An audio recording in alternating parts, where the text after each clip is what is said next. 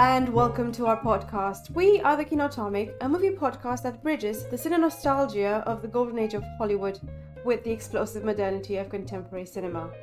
I am your host Danny, and with me, as always, is my co-host Nick. Hello. Thank you for joining us again today for another conversation about some of our favorite films. Give us a follow on Twitter at Kinotomic or send us an email at kinotomic at gmail.com and tell us what your favorite Coen Brother films are. They're like a two-headed writer director, aren't they? It's it's hard to talk about one without the other. It's like Yeah. two for one. Yeah, I think I think on on IMDb and on Letterboxd, like it's either directed by Joel Coen or directed by Ethan Coen. You know, every now and then it's Joel and Ethan Coen, but you can't really have one and the other, and not the other. Um, like they they're very much it is it is the Coen brothers. Like like you said, you just can't have one and not the other. Um, Yeah. Which is going to make it weird when um, apparently there's going to be a version of Macbeth coming out either next year or the year after, um, directed, written and directed solely by Joel Coen. So, um, Oh, yeah, wow. yeah, yeah. So, yeah, like you said, like you, you, we can't really in this conversation in particular when we talk about these in our two films today, and, and I'm sure we'll reference other Coen Brothers films. You can't just not talk about one and not the other. So, yeah, Yeah, it's like a two for one deal. And uh, I think I've read somewhere that early in their career, they they had to flip a coin as to who gets the producer uh, um, or the writer credit and who gets direct- director credit because they were both working together. And you probably know about Roderick James, uh, the made up name as the editor, because apparently you can't have two names as an editor, as editor credit. So whenever see someone named Roderick James as the editor of the Coen Brother films, it's just them two. Huh. I didn't know that. I actually didn't know that. yeah, and I think he, I think Roderick James got an Oscar nomination for No Country for Old Men. If I'm I'm not hundred percent sure. That sounds like um that sounds like with uh, adaptation where um Charlie Kaufman and Donald Kaufman both got nominated for best screenwriting, but the fact was Donald uh, Donald Kaufman didn't exist. Um, it was just a joke on the part of the film. Um, Okay. quite funny. So, in this episode, we shall be discussing two of the uh, Coen Brothers films chosen by me and Nick, which one of us hasn't seen. So, let's see. Let's start with the earlier film, the The Man Who Wasn't There, released 2001, and here is a quick synopsis. A laconic chain-smoking barber blackmails his wife's boss and lover for money to invest in dry cleaning, but his plan goes terribly wrong. Nick, what did you think of The Man Who Wasn't There? I um I I didn't know anything about this film. Um so there's only uh, uh, before obviously before watching this film there were only three Coen Brothers films I hadn't seen prior to you know all this thing going on. It was this, it was the Hudsucker Proxy and uh, Intolerable Cruelty. Now I know uh, Intolerable Cruelty, I know you know random things about that you know it's a rough premise. Same with Hudsucker Proxy. I know about that's kind of rough, rough kind of premise. But with a man who wasn't there, I literally knew nothing. Um, I didn't even think I knew it was in black and white until until it started. Really. Um, so one thing that kind of kind of blew me away with this was that you know the, the Coen brothers the Coen brothers you know they they never have shied away from like darkness or bleakness or black if that makes any sense um in their work. I mean think about their debut film Blood Simple. You know that's a very very it's it's a horror film at times. Um Yeah. And you know also think about how utterly bleak No Country for Old Men is or you know how things end up going in, in Miller's Crossing um i the thing is with this like i did not expect this and so as the film kind of got going, I was like, I was like, this is okay. This is a Barbary as a wife, and they're having an affair, and and then Jon Polito shows up, and I think, oh, this is okay, right? It's I I can't really see where this is gonna go, and then it's just sort of then goes and does its thing. Um, so before I kind of end up talking about that and the ending, um, which I kind of do want to touch on, I, I just want to say that this film is utterly, utterly gorgeous. Um, yes. Somehow, I totally missed the start of the film when the credits were coming up. That it was uh, the cinematographer was Roger Deakins. Yes. I don't know how I missed that. Um, I think I, I saw I saw the credits for the actors, and uh, you know I saw Jon Polito and James Gandolfini, and I was like, oh, that's, that's really nice. And and then I don't know, maybe I was taking a drink or something, and I just totally missed it. So the film, the film, uh, it clearly takes inspiration from, um, funnily enough, the noir films of the forties. Um, bear in mind, we've just come from noir season in our podcast, where our last film was a noir and a Christmas episode, and we're now doing you know, another noir episode in our Christmas month. Um, you know, and the film kind of looks as though it looks like a Coen Brothers film that was shot in the 40s. It was put in a capsule, dug up 60 years later, and then restored by some film company looking brand new in a 4K restoration, if that makes any sense. And it just it just looks so good. I mean, you can't you can't really have a film taking place in this era in black and white without having the care and attention to lighting, makeup, costume, set design. that the the Coen brothers clearly have put the work in to make to make it work, you know, and it, it does look it does look utterly utterly gorgeous. Um, joining the cinematography is kind of one of my other one of my favorite things in this movie is is the score um, from Carter Burwell. I think that's how you say his name. Um, obviously, it's kind of intersert with uh, uh, pieces of classical music, no- notably uh, Beethoven. Um, yeah. Somehow, this this it just makes the film feel more tragic and bleak, if that makes any sense. It just, yeah. Um, and then with so with with all right, so with the Coen Brothers film, you know, you end up having these delightfully rounded characters that only show up for small amounts of time. Like they may kind of pop up repeatedly, but they're only really on screen for a certain period of time. And I think only the Coen brothers can pull this off.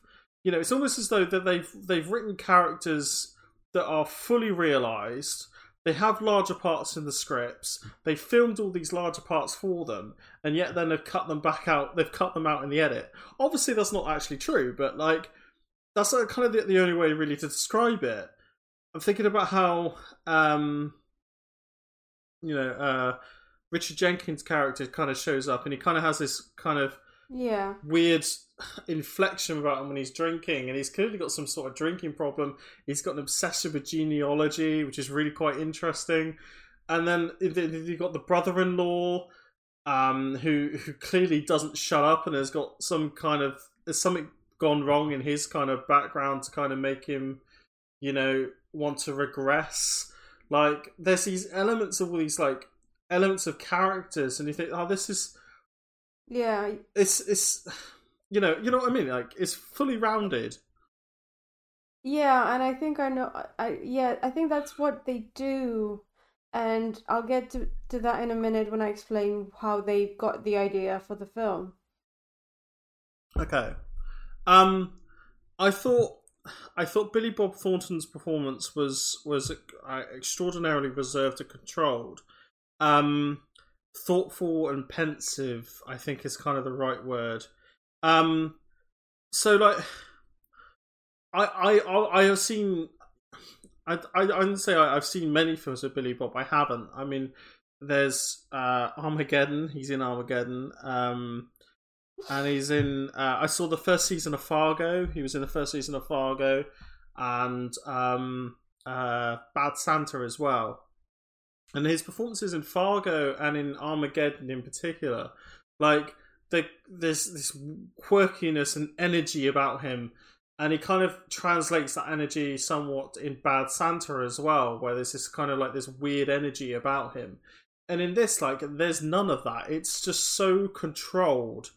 Um, like he does look as like the way he looks. He looks like a protagonist from the forties. Um, I think he's. I don't think he's ever been sexier than in this film. I I'm a big fan of his. I love him. I think he's a great actor. I think he's brilliant. Um. okay. Uh, I mean, I I okay. I mean, yeah. Um. I thought Billy Bob. I thought Billy Bob was was was was really really really really fucking good. Um, and then got like all the characters kind of surrounding him. I mean, this is clearly his film, but it wouldn't be a Coen Brothers film without a, a supporting cast of of actors that like they've all got recognizable faces and you recognize them from other things and but you they they kind of they have this um character to them so like obviously Frances McDormand, um, Tony Shalhoub as as the as the lawyer. Um, yep. I I love Tony Shalhoub, and then you get the late greats of, of Jon Polito and, and James Gandolfini. Um, they were all excellent, all excellent.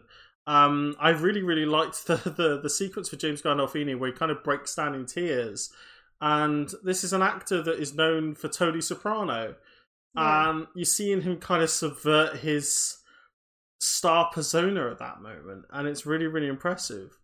Um, and I, I, gotta say, I love I love seeing Jon Polito do his thing. Um, I really really do. He, he, I love it when he shows up in these Coen Brothers films, and he has these these moments, and he's he's just sort such great. He, he had such great energy and such a great look about him. And you know, I was saying about how last week, you know, there are there are actors that kind of work with the dialogue and they they they, they belong with the, that director. Jon Polito belongs. He, he belongs in, in a Coen Brothers film always. Yeah. Yeah. Um. So, onto like the kind of like the, the, the actually talking about the film now. Um. I kind of sat at the end. I kind of just sat watching the credits and kind of just wondering what it was that the Coen brothers were trying to say about the film with I'm gonna say about the film, but with the film. And obviously, you get the the, the, the Tony Shalhoub thing of saying like, was it the more you, the more you find out, the less it makes sense. That's right. Is that right? And the more you look at, the less it makes sense. Yeah. Um, which and then he he he he he's clearly ref talking about Schrodinger, but doesn't get his name right. Um, with the whole, if you look at it, you're changing the outcome so you, you have that part of the that part of the film where if the more you look into the plot, it clearly is not going to make any sense. But the way I, I see it is that I feel like the Coen brothers are kind of showing that with by pointing at what they do is that with with the film is that they are pointing out that our lives or or specifically the life of Ed Crane and, and, and those surrounding him in, in this in this world of the film is just kind of one big cosmic joke. Um, yeah. I think how like you have the visions of the flying saucer, you've got the the the, the, the report on Roswell, and you got the the the odd sequence with Anne Nirdlinger where she talks about alien abdu- alien abduction, uh, abduction. Yeah. and I think maybe like Coen Brothers are just kind of saying that all these silly little games of, of blackmail, murder, and trials and tribulations, you know, youth and old age that are in this film, it's all just kind of meaningless in the grand scheme of things. It all um, amounts to the same thing. Sorry? It all amounts to the same thing. It does, yeah. And it's kind of a very, very nihilistic point of view. Um, you know, and it's really fitting that you kind of end this film with the walk to the chair and at yeah. that moment with that walk, I honestly I didn't believe he was actually going to die. Like I, I, honestly thought there was going to be a definite chance of something actually coming to light of him being saved. But then I, I think it was like, to be honest, does he deserve to be? He does deserve to die because he's the one who actually killed Big Dave. And uh, yeah, I mean, it blackmailed him and set off this chain of events. Yeah. Um, I mean, he so- did, he did do it in, in self defense. But uh, yeah. yeah, yeah, no, yeah, yeah, because he was he was being choked, wasn't he? yeah. I mean, he could have stabbed him in the arm or something, but it was the neck. Um, yeah. And uh, so, I kind of one one one other thing before I kind of leave the floor to you. Um, there is a reading of this film that is definitely there's definitely a queer reading to the film to kind of throw in some film theory a little bit.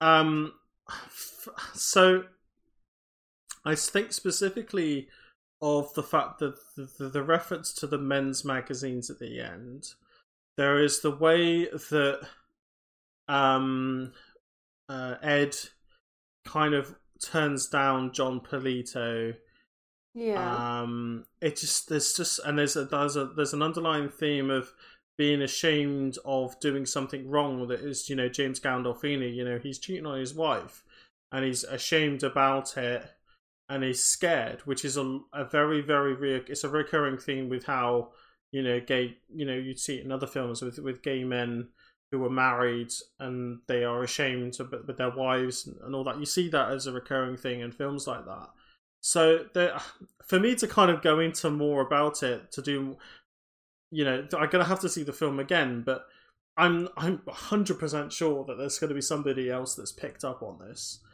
Um, Okay. There's just there's there, there is just something about the film that just that honestly does read like a like a like a reading, like a queer reading of the film.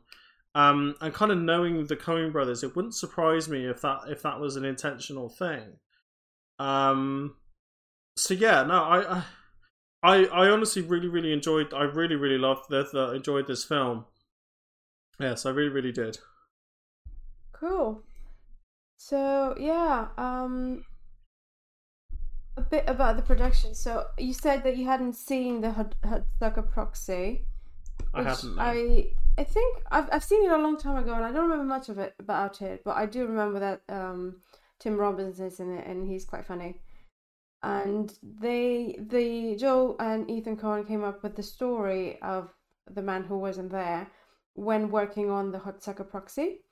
So they were filming a scene in the barbershop, and they saw a prop poster of 1940s haircuts, and then they started thinking about a story about the barber who was in that poster. And I think that's that kind of ties in with what you were saying earlier about how they always come up, they always create characters and they create sto- backstories of people. And they always think about who's who's this person, what's their story. So they always, I think they always always have that in the back of their minds. And from a poster to come up with a whole film, I think that's quite extraordinary. And um, I found this interesting um, fact about the in a in a 2017 book um, by Ian Nathan. Apparently, Joel Coen called Billy Bob Thornton, who they knew, who he knew socially, um, to say that they had a film for him. And Billy Bob Thornton asked what was what it was about, and the response was, "It's about a barber who wants to be in the dry cleaning business." I'll take it, says Thornton, who had been a long time fan of the Coens, and he just said they don't suck. He he signed on the project without reading a line of the script. It was just on the spot, and it's one of those things that people would love to work with with the with the Coen brothers without reading. It's like with Wes Anderson, I think. Yeah, definitely. So, I know the when I first saw the title of the film, I think that's the, one of the reasons I watched it in the first place, was because um, I thought it was kind of related or inspired by Alfred Alfred Hitchcock's The Man Who Knew Too Much. Um, it's uh, the setting is is very different, but I think it does make it does make you relate to other Hitchcock films like maybe Shadow of of a Doubt. I don't know if you've seen that, but I do Yes, I think have. it's got, I, I do think it's got quite a, a few references to Shadow of a Doubt in terms of the eeriness of it. and also inspired by another film we we we had on our podcast. I was rewatching it the other day, and one of the scenes in the jail made me think of the Night of the Hunter, and the way they use the light and the the the, the ceiling, how angled it was, and how the light was kind of coming like almost church-like, and it was making me think of that film. Um, another influence of this uh, in this film, I think they've they even the brothers have said they were influenced by the writing of James M. Cain, who's famous for um, having written novels of Mildred Pierce and The Postman Always Rings Twice, and they were also influenced by uh, Jacques Tourneur's noir masterpiece Out of the Past. Speaking of noir, uh, I found some interesting reviews when the film came out from the Atlantic and the New York Times, and there's a really interesting article article from the New York Times.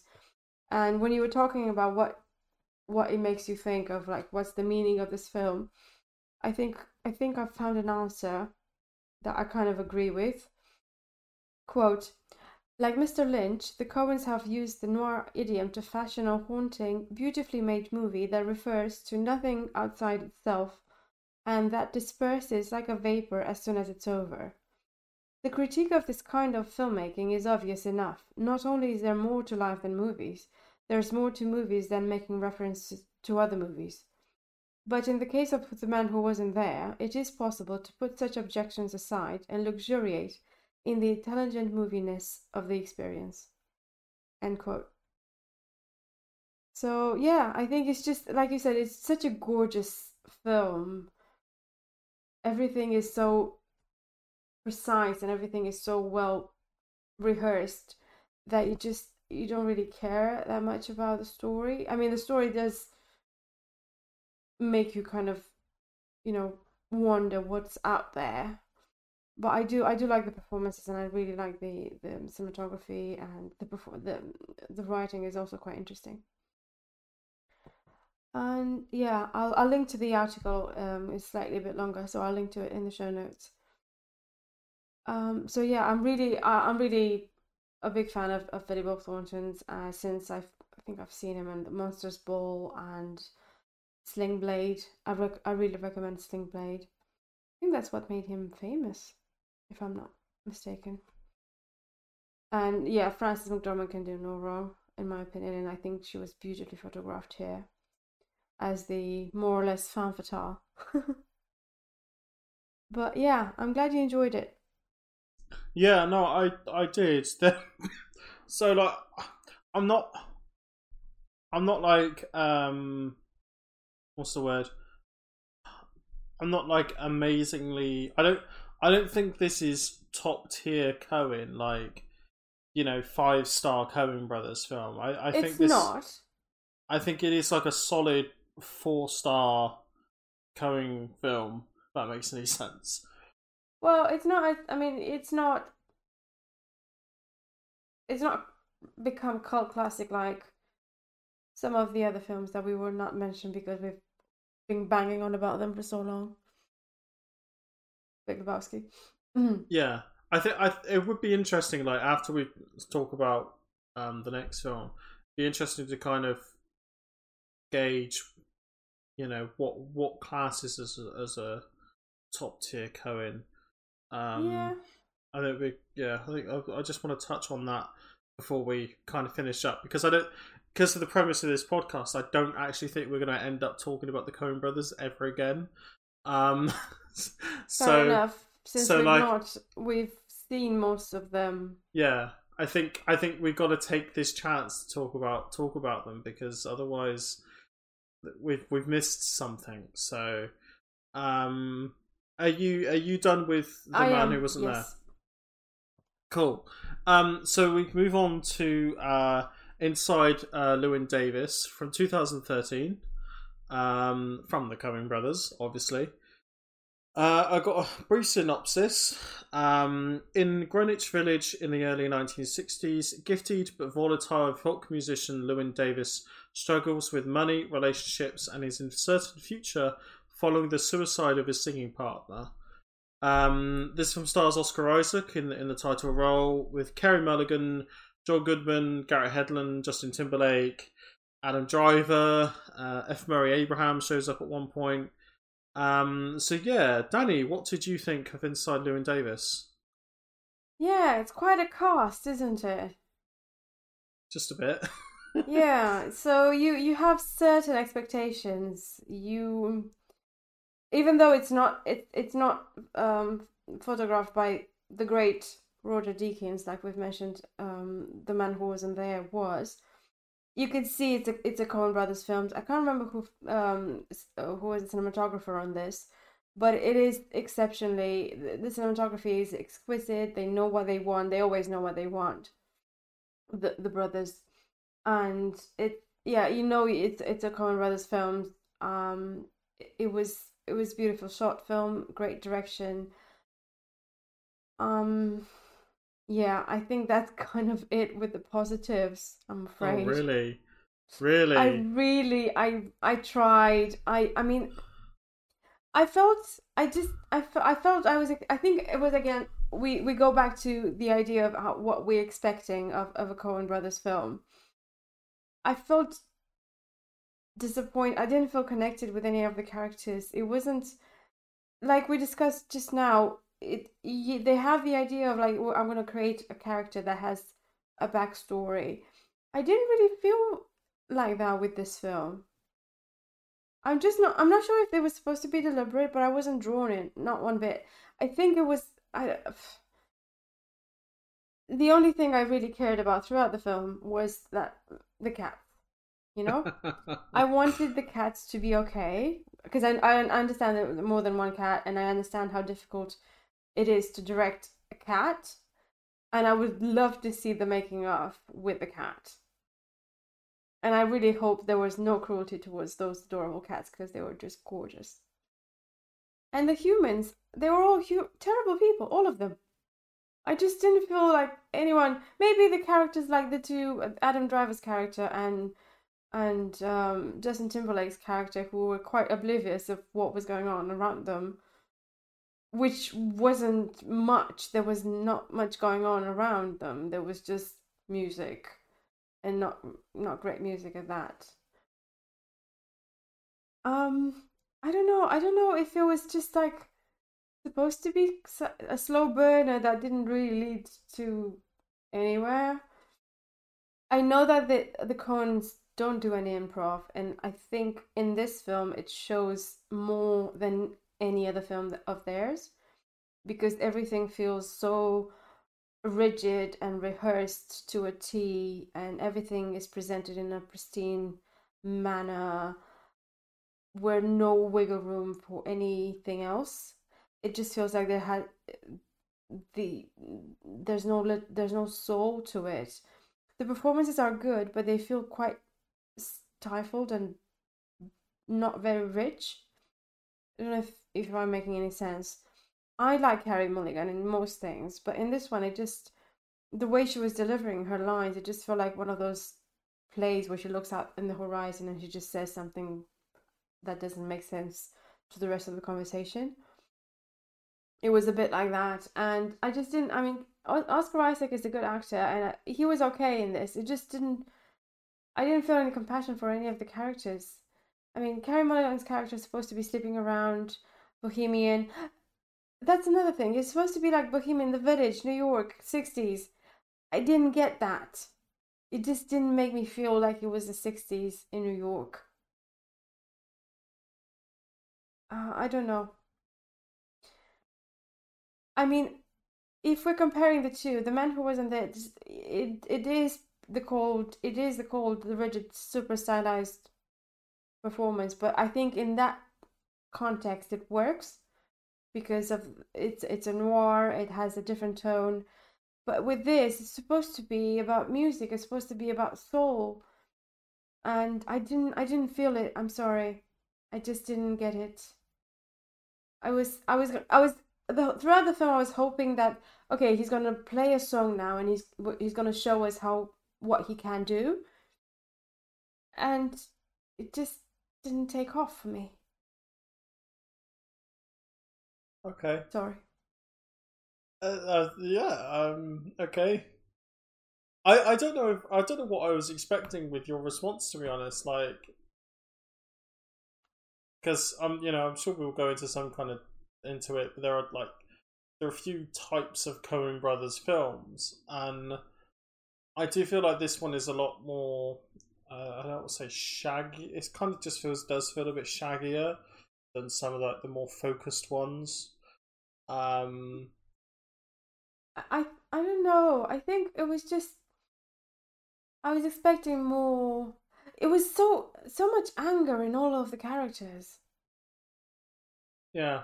There was a lot of anger and a lot of indifference and, and coldness and not enough emotion. And whenever someone showed emotion, they were being shut out. I mean, when that that dinner scene was was the only scene that kind of made me feel any, anything.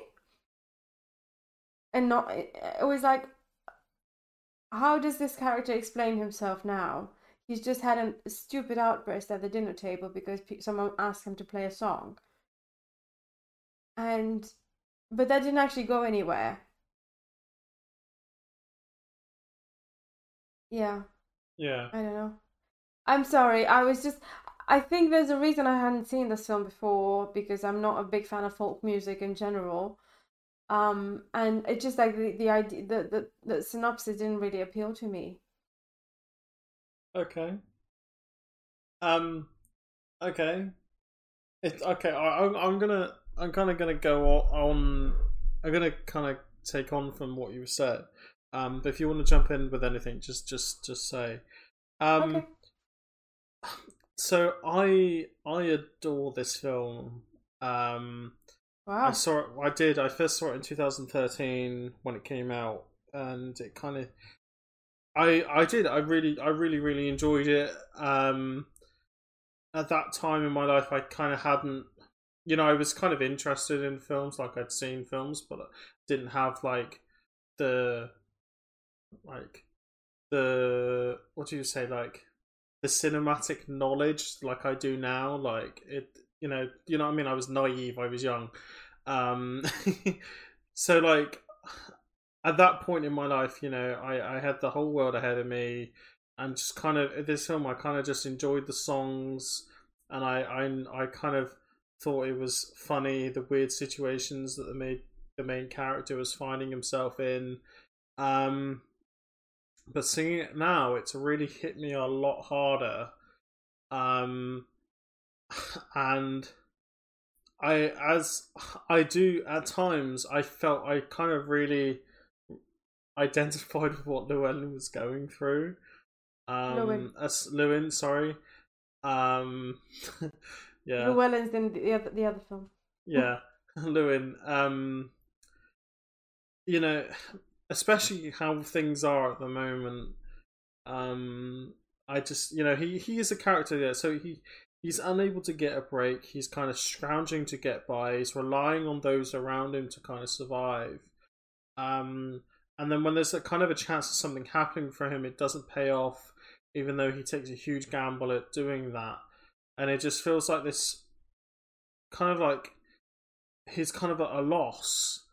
Um, and there's this final moment where he plays his last song at the gaslight, and I just feel like this kind of gonna be it for him. Like his kind of there's nowhere really else for him to go except to continue doing what he's doing and just spiral and spiral and spiral down. And he just feels as though he's at the wrong time. And that is kind of summed up by the person that followed him after. Did you recognize who that was? Yeah. yeah. Um, well, I mean, you'd have to be blind and deaf not to recognize that. Yeah, but like, I mean, I, yeah, I mean, it's, it's Bob Dylan, and like for for the listeners, you know, yeah, it was Bob Dylan. It was Bob Dylan. So we kind of get this thing of this guy who wants to become, you know, a a popular folk singer. You know, he's clearly talented, but he's missing something that will kind of grant him the, the stratospheric rise that Bob Dylan achieved. You know, and you think about when Bob Dylan kind of kicked off and the acts that kind of came out around him, you know, Simon Garfunkel in particular, you know, like he Llewyn would have fit in with that crowd. You know, like he's no, he's not a part of the '50s lot, which is what Al Cody kind of represents. And um, oh, what's Yeah. the name of that? What's the name of that kid? Um, the army guy, Troy? Leroy? Troy. Yeah. So Troy? Troy Nelson. Yeah. So he, he, you know that that kind of Johnny Cash kind of thing going on in, in the '50s. You know, he, he's he's on the verge of he's on he's on the the cusp of something just about to kick off, and it's not coming off for him because he's at, at the wrong time. Um, you know, it's a very very young Bob Dylan that shows up because he's playing the Gaslight, and it's a tiny ass venue, and there isn't a rapturous applause when he attends the the, the, the, the, the stage. So it's clearly a an, a very very early Bob Dylan. Um, so yeah, like there's just something about this film that kind of really really hit me harder. Um, uh, this viewing around, and I know when, when you know I kind of hinted at it, but like I do, I do see this as my own personal favorite Coen Brothers film, as in the one that kind of hits me, as the one that I feel kind of gets to me personally, if that makes any sense. Um, I think I think it's the one that kind of resonates with me on a personal level, and it's kind of the one that I'm more than happy to kind of have on. I listen to the soundtrack quite a lot as well. Um, I'm not, you know, I, I like, I kind of like, I don't listen to Bob Dylan, but I like Simon and Garfunkel. I do listen to them quite a lot, and this, the music that's in this is kind of a nice companion piece to it. Um, you get that, you get the excellent uh, "Please, Mr. Kennedy," um, which is which is an excellent, excellent scene. I love that scene, and I love that song. Um, so onto onto some behind the scenes stuff. Um, there's kind of an excellent behind the scenes story of how the Coen brothers ended up filming in their old apartment um, that they used to own in in New York. They were in New York and they ended up coming across a cab driver who lived in their old apartment, and they ended up offering the guy like ten grand to film in the offer the, the apartment for a week. Um, and then the story goes. I'll link to the show notes. This the link to it, but the, the story goes that the guy um, ended up losing the money at a casino, and then he broke his arm, and then it robbed him of his livelihood because he couldn't drive. Um, which is kind of like a really Coen-esque character in real life. I feel. Um, the music, uh, while while it is, you know, it it I I really like it, and and I think it's very very good when it's performed by by Oscar Isaac. Um, Oscar Isaac, uh, Justin Timberlake, obviously, Carey Mulligan, and Adam Driver, along alongside quite a few others, all performed their music live. There was no like lip syncing; it was all live. It was all done on on live. The only exception, I think, was the the quartet singing the old triangle um, that we that we hear towards the end of the film. Um, what what did you what did you think of of kind of the music performances when they when they did happen? I thought they were okay, but I wasn't moved. No, Sorry. no, no. it was just like, apologize. okay, I, I get it, I suppose. It wasn't, I mean, I. I don't know. I mean, I don't know what to say. It's not. It, it's folk music. There's not much I know about folk music No, no, it's fine. other than you know Bob Dylan I mean, and it- Simon it- and Garfunkel. I mean, you, you know, there's the there's the way that um, John Goodman speaks in the car. He goes, you know, yeah. G G. You know, he does, it, and he does the, the the chords, and he says that's kind of all you know is a folk singer, um, not a real musician. Um, I, I thought they had good voices and they could play the guitar very well. Um, but I wasn't. Yeah, it it's not my cup of tea. what did you think of Adam Driver? Because I know you're a big fan of his. I love him. I love him in anything. I thought he was goofy in that in, in, in that rendition of what was it, Mr. Kennedy? Please, Mr. Kennedy. Yeah. Please, Mr. Kennedy. Um, see, but he was very like you could see him was five minutes on screen. That was About it. yeah. About that, I was expecting more of him. Yeah. Um in in uh, with with Oscar Isaac, um, they they said in an interview with the New York Times, which I linked in the show notes. Um, they said that uh, Oscar came in and he said most actors, if you ask them if they play guitar, they'll say they play guitar for twenty years. What they really mean is they've owned a guitar for twenty years. Oscar's actually played guitar since he was little.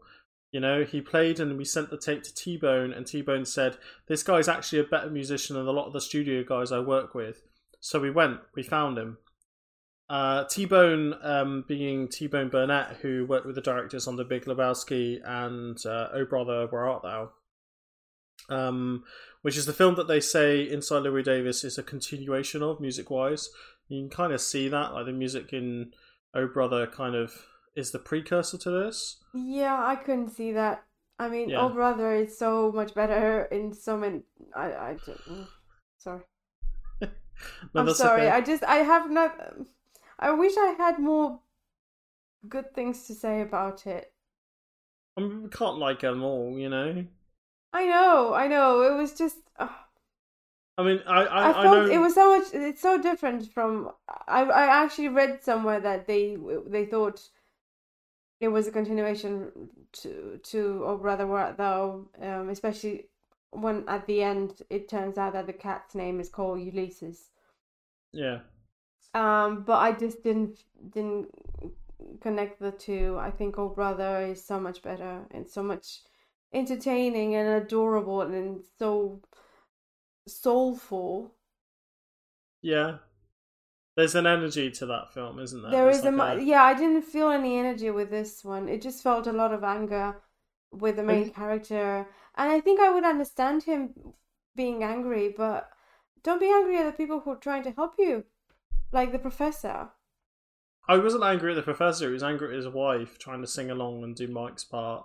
And I can kind of understand where he's coming from. Obviously, I don't condone his behavior and say yes, you should lash out at somebody who's clearly trying to, you know, just do something nice. But you know, he he clearly does show that he struggles with the loss of Mike, and yet this woman does this thing, and it's clearly hit him in the wrong way. Yeah. Um, and you get that oh, you get that scene at the end with F. Murray Abraham. Um, not the it's really at the end. Really, it's like three quarters of the way through the film.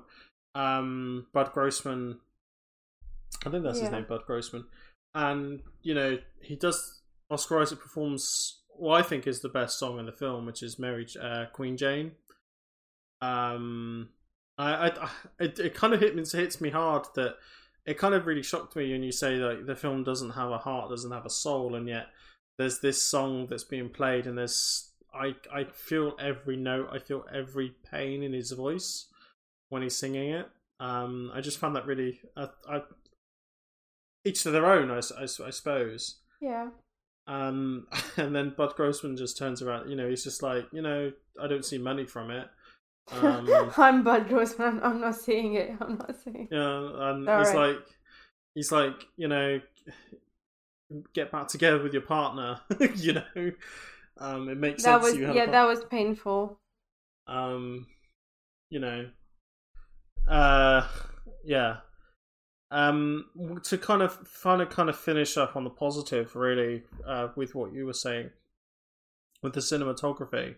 So the cinematographer is a guy called Bruno Delbonnel, um, who I think this is the first time he worked with the Coen Brothers, um, but he has since worked with the Coen Brothers on the Ballad of Buster Scruggs. Um, he was the cinematographer for. Um, I mean, you've got you've got uh, sorry Tim Burton's uh, Dark Shadows and Big Eyes. Uh, he was also the cinematographer for Harry Potter and the Half Blood Prince, um, and Hmm. also for probably most well known as the cinematographer for Amelie, um, which is a Oh, film okay. I haven't seen. I haven't You've seen. not seen Amelie. Amelie. No, I haven't. Yes, we can chuck this on the boss on the list. Um, so tempting to do in an interview with the um, the, the American Society, was it the American Society of Cinematographers (ASC)? Um, they got this uh, uh, an incredible kind of deep dive into the technical aspects of the filming of the film uh, with with Bruno. Um, so I got a quote here. Uh, the cinematographer recalls that the visual brief from the Coen brothers was deceptively simple. They said they wanted a slushy New York. When I suggested the album cover for the freewheeling Bob Dylan, they said they had that image in mind as well. In that picture, Dylan walks with a woman on a New York street under a wintry sky. He is wearing a jacket that doesn't seem quite warm enough, and they are treading on dirty, melted snow. We had to feel the winter and that dirty feeling when the snow starts to melt, said Delbonnel. Um, Hmm. I think they really, really kind of capture that. It's kind of like a haziness to it. Um, in that in that interview, you know, which I of course will link to in the show notes because it really, really is quite interesting. It goes into real, really deep technical detail, which I won't go into here. Um, into how they kind of achieve that kind of diffused and hazy look of the film. Um, so, you know, like I said, that how uh, the man who wasn't there feels like it could have been from the 40s um due to like you know the lighting the the, the cinematography the, the construction of sets that kind of thing. Like you pointed out night of the hunter you know i i, I saw that as well. Mm. um and i feel like with inside Llewyn davis the film does feel like an album cover from the early 60s kind of just have, have this kind of look of being dusty unplayed in years and kind of full of memories that have long since been forgotten. Um it, it does I, I, I, I, yeah, I really, really love this film. Um, before we finish up with this, um, there is a short snip, snippet of an interview that uh, Guillermo del Toro conducted with the Coens on the subject of this film. That's on the Criterion website. Um, the full 40 minute version of the, the, the interview is on the Criterion edition of the film, the, the Criterion disc, uh, which I don't think is available in the UK um, because of reasons. I think it might be. I, I don't. I'm not actually too sure. Um, but I will link to the, the this kind of uh, you know video snippet in the, in the show notes. Um, so yeah, that's that's kind of inside Llewyn Davis, which which I I do rate as a top tier Coen Brothers film, but purely because of my own personal Fair enough. kind of associations with the film. Um, and I'm just I'm I'm suggest I'm saying that you don't. You you you're not ranking this as top tier Coen. No. What what No. would be for you then? Um, top tier. Mm-hmm. Well, mm, No Country for Old Men, absolutely. Oh Brother, Where Art Thou? The Big Lebowski, Fargo. Fargo is probably my favorite. Miller's Crossing, Barton Fink, Raising Arizona. Um, I really liked Burn After Reading as well. I know many many people didn't, I like that one. I do. but I, I did. I did really like it. I'm I'm still kind of unsure how I feel about the best the um um Ballad of Buster Scruggs. It was a very strange film because I was like, you know, Buster Scruggs dies in the first like twenty minutes, and you're like, what? What's happening? Um, which was funny. Um, There's, there's yeah. a bleakness to that film as well. There is a oh my god! I mean, the stories are so bleak. I'm still haunted by the story. I can't even remember what it was called, but the one where um Liam Neeson's in and the armless boy. Oh, the kid. Yeah, the guy that plays um, what's his face, Dudley in Harry Potter. Dudley, yeah. Yeah, Har- oh, Her- Henry Melling. yeah. I really think he's really good. He was in um, what film I saw him recently? Oh, um, The Devil All the Time. I've not He seen was that. in he was in that, and he's I think he's becoming to he's becoming a really good actor.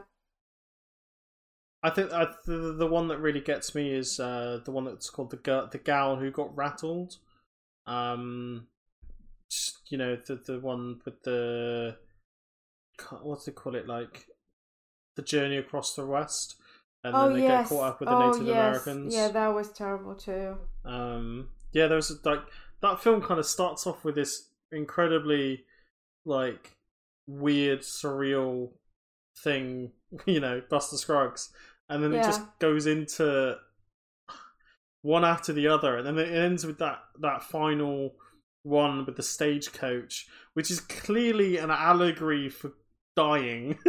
Yeah, absolutely. um yeah. I really like the, the, the story of the prospector as well. I'm I'm a big Tom Waits fan, so any anything he's in is just goes with me. Um, I th- I think like But I don't think I would call the Ballad of Buster Scruggs top top tier Coen. yeah.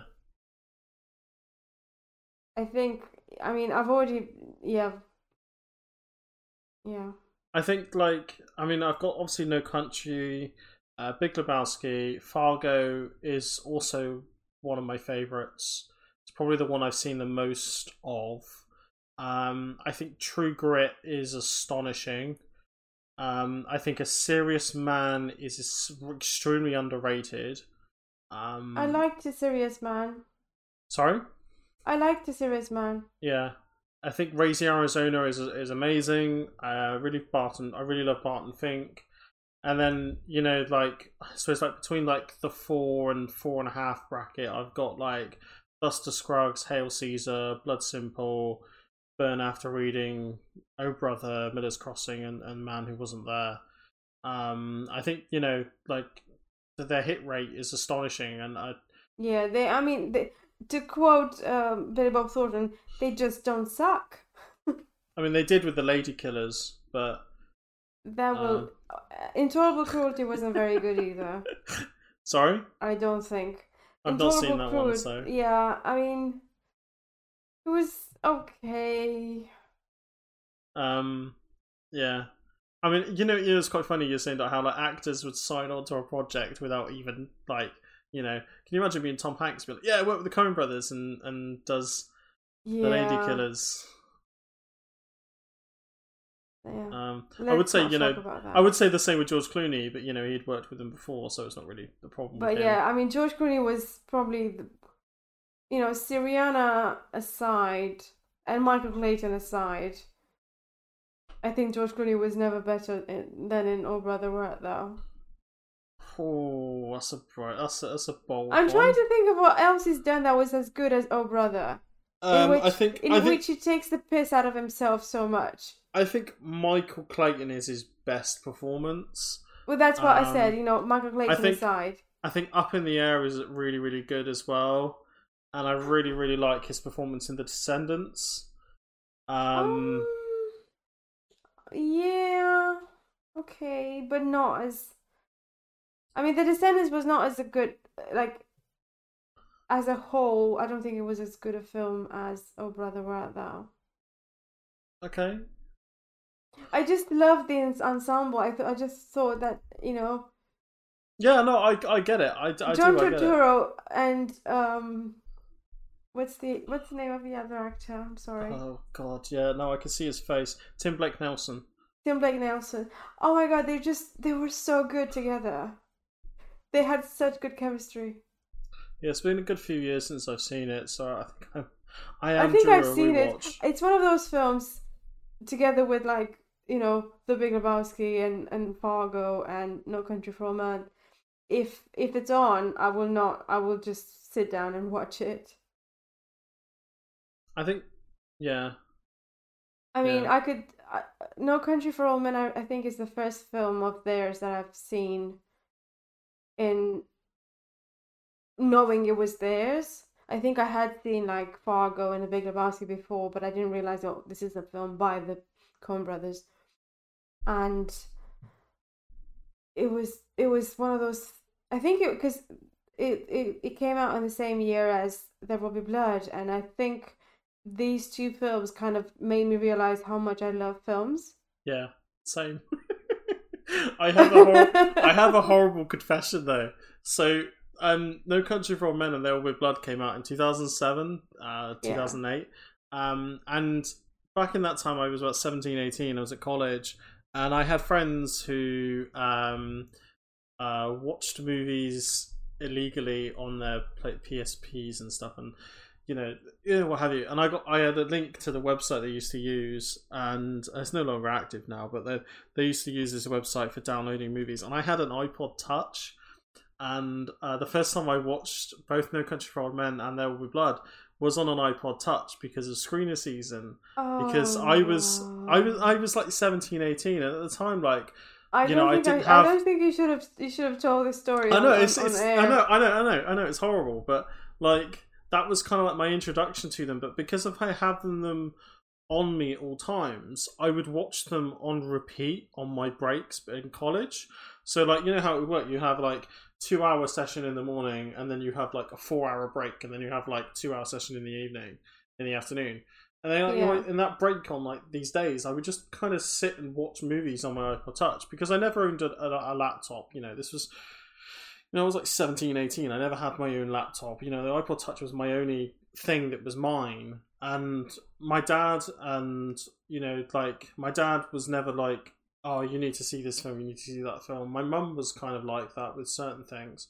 Um, she did it with uh, Raising Arizona uh, to keep it on the Coen, Coen Brothers film. She also did it with Star Wars as well, saying, like, you need to see Star Wars, you need to see Indiana Jones, all this kind of stuff. But, like, with Raising Arizona, she was like, you know, it's a really really good you know really really like it. And i remember going like around about the same time going into my mates who have this dvd shop. And they were like we were like you know used to hang out at the desk kind of like in clerks you just hang out at the desk and just chat. And like basically that's basically all i did for like two years. It was great.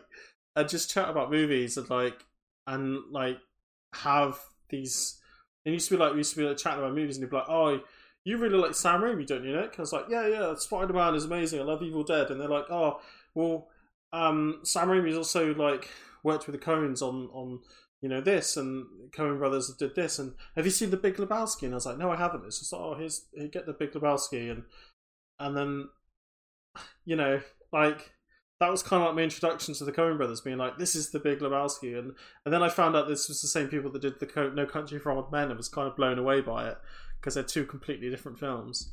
yeah, they're very Ah. talented. Yes, they are. Um, yes, they are. Uh, I'm trying to. I'm Mm. trying to. Um, trying to think how we can kind of finish up. Really. Um.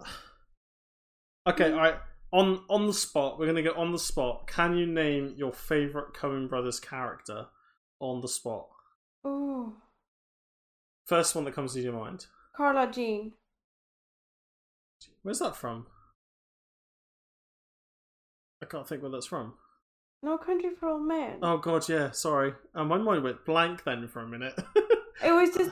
It, I think it was influenced by the fact that I'm, I'm rewatching. Um, I'm rewatching Boardwalk Empire, and um, Kelly Macdonald was in it, and it was just her face Oh. just appeared to me, and I just like, oh, oh, Carla Jean.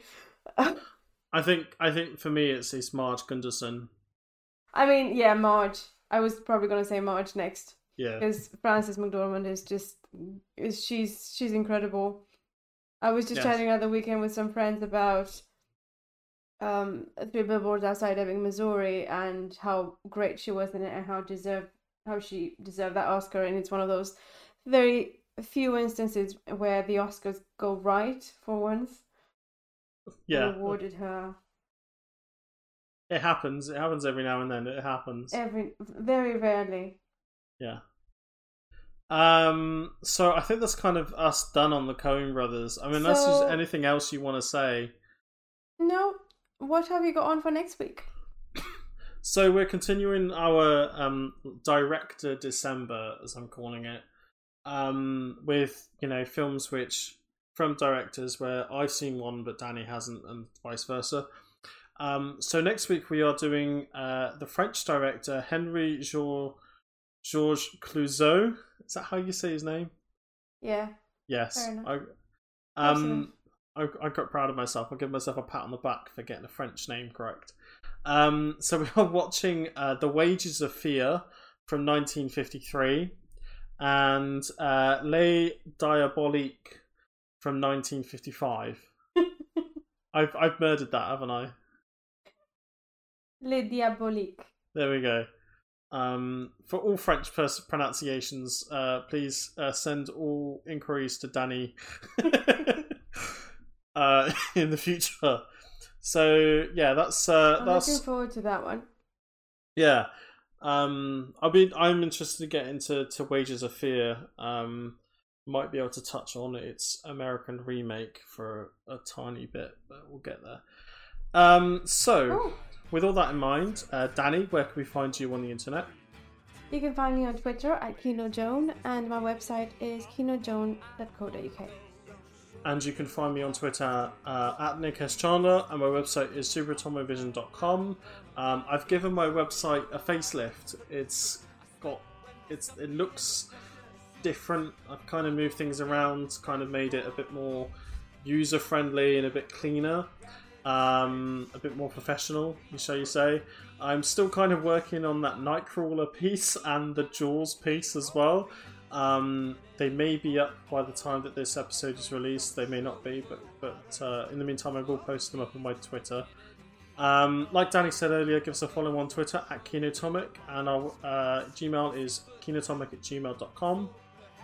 Uh, drop us an email on there. Um, so, all that in mind, it's a goodbye and a thank you for listening from me. And a goodbye and a thank you for listening from me. Powder. With a healthy libido, you lose her vote Powder. if you make her a widow. And who will play catch out in the back with our kid? Don't please, Mr.